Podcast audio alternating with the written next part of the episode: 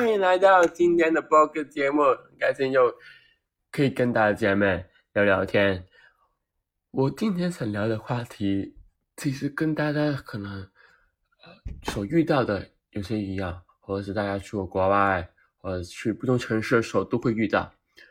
那你们有没有想过，就去了比如北京、上海、香港或台湾，有一些文化差异而产生的不同的尴尬回忆呢？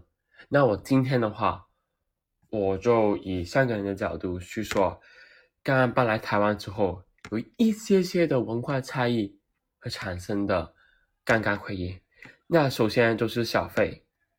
那我刚搬来台湾的时候，在餐厅吃完饭去付款的时候，我们香港都有给 tips，就是付小费的潜规则，就是习惯在盘子里面留下一些小零钱，不会全部拿走的。所以。当我很自以为很潇洒的时候，跟服务员说：“美女，不用找了，谢谢。”就然后那时候就很转身离开。但是当我觉得很大方的时候，没想到他三秒之后出来，然后一路狂奔，对着我说：“小哥哥，你忘记拿钱啦！”那一刻我才知道。原来台湾是没有小费文化的。第二，加油站，就像小孩子第一次结账的时候，都会觉得自己是巴菲特一样。自从我在台湾考到汽车驾照，在香港几乎不会骑车的我，就觉得进加油站是很酷、很成熟的事。那就让我三不五时就会去加油站去加油，走二加嘛，谢谢。九二加满，谢谢。九二加码，谢谢。那因为这个事情太上瘾了，那结果我有一天，我如常骑进加油站的时候，很潇洒的跟服务员举起两根手指头去说：“加九二加码，谢谢。”然后呢，服务员瞪大眼睛的跟我说：“你在干嘛？”然后，当时我才会才知道我在骑机车干。然后第三只买，第三个就是念错音的系列。那记得有一次去跟朋友去买家具的时候，然后我这样之后跟他说：“咦，我看到你在搬椅子诶。”呃，对呀。然后他跟我说：“对呀，为什么你知道我在搬椅子？”然后我跟你说，不是啊，就你这个椅子啊。然后我我台湾的朋友跟我说，你再说一次，这样侮辱我，我靠！然后我跟他说，他跟我说，你不能再这样说了。然后我跟他说，不是啊，就是椅子啊。然后他跟我说，嗯，你是说椅子吧？然后我心里面想啊。啊，对，是椅子哦，干，是这个意思，原来是。那虽然他没有说干你娘这个意思啊，但是其实他有这句话是我帮他加进去，真的很对不起。那记得有一次我去买官款给我家主人的时候，然后他但是突然脑袋宕机，不知道台湾人怎么去叫冒字粮，然后就心里面想，应该跟香港一样叫冒粮了吧，然后。因为我讲国语的时候，经常把 n 加在前面，然后就说：“嗯，你好，我想找猫娘。”啊，服务员说，然后我是说我想找猫娘哎，然后服务员跟我说：“不好意思，你在说你想要什么？”然后我说：“我是想说我想要猫娘哎，猫娘哎，知道吗？”然后服务员说。你是说冒资料吧？然后从此之后，我知道我的冒资料就是从网上购买的。啊，也有一次我去台湾旅游的时候，中学的时候，然后记得有一次晚上干完街去跟朋友去按摩店放松，然后他跟我说：“你今年几岁啊？”我说：“我刚满十八岁。”然后按完之后，正当我。要穿鞋离开的时候，然后我问他：“咦，服务员，你知道我的孩子在哪里吗？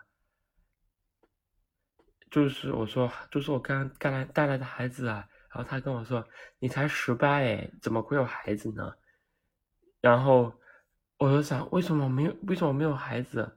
然后正当我对这个独特的台湾文化的感到惊讶的时候，然后我朋友跟我说：“你的鞋子在这儿好吗？”因为“海”跟“海子”，“鞋”跟“海子”在广东话其实是一样的发音，所以我就把这个稍稍搞不清楚这两个字。然后就这样就把电影晒了个半死了，超搞笑。那第五轮就是耳背。那记得有一次到餐厅去吃饭的时候，老板会跟我说：“你好吗？你好吗？”然后我就心里面想：“ 这个老板娘竟然会一看一看出来我是香港人，然后努力用外外的广东话跟我聊天，太感人了。”然后刚搬来台湾有不到一个月的时候。我就觉得这个事情非常感动，然后我说：“你好，你好啊！”但是只见他沉默的跟我说，然后一副看见智障的眼神跟我说：“哎，我是问，你用吗？你用吗？内用吗？就是你好的吗的意思。”这就是我一二倍的经历。然后第四、第六次就是牛肉汤面。然后有一次，因为我喜欢去他们吃牛肉汤面，在香港的时候，然后我就知道台湾有一家很好的牛肉汤面，然后就去当地去朝圣了，然后就说请给我一碗牛肉汤面，然后他们说好啊，来喽，然后结果上菜的时候才发现，呃，我的牛肉呢？然后我以为厨师忘记帮我加牛肉的时候，所以我当时我就跟刘板娘说，刘板娘。我的牛肉汤面没有牛肉哎，嗯，那你点的是老板娘说，因为你点的是牛肉汤面啊，哦知道哦，我说我知道我是牛，这个是牛肉汤面啊，老板娘说对呀是牛肉汤面啊，然后我说对呀我知道这个是牛肉汤面啊，然后他呃老板娘说少年牛肉汤面其实就是牛肉汤加面，然后我心里面想哦。My God！我知道太阳饭，太阳饭没有太阳，老婆饼没有老婆，但是也在自从那个时候，我才知道牛肉汤面原来是没有牛肉的。但虽然尴尬事情很多，但是我觉得我遇到的台湾人都很包容我，也教会我很多台湾的文化，比如说靠北就是去北方的意思。或者是去当地，就是去当地试一试。那我觉得当时候我就很好，我觉得我自己现在就很好的适应台湾的文化。就是有时候别人叫我去刷一个，我都可以去漫无目的的去另一头看一下。但是有时候，很多时候都不是在看哦。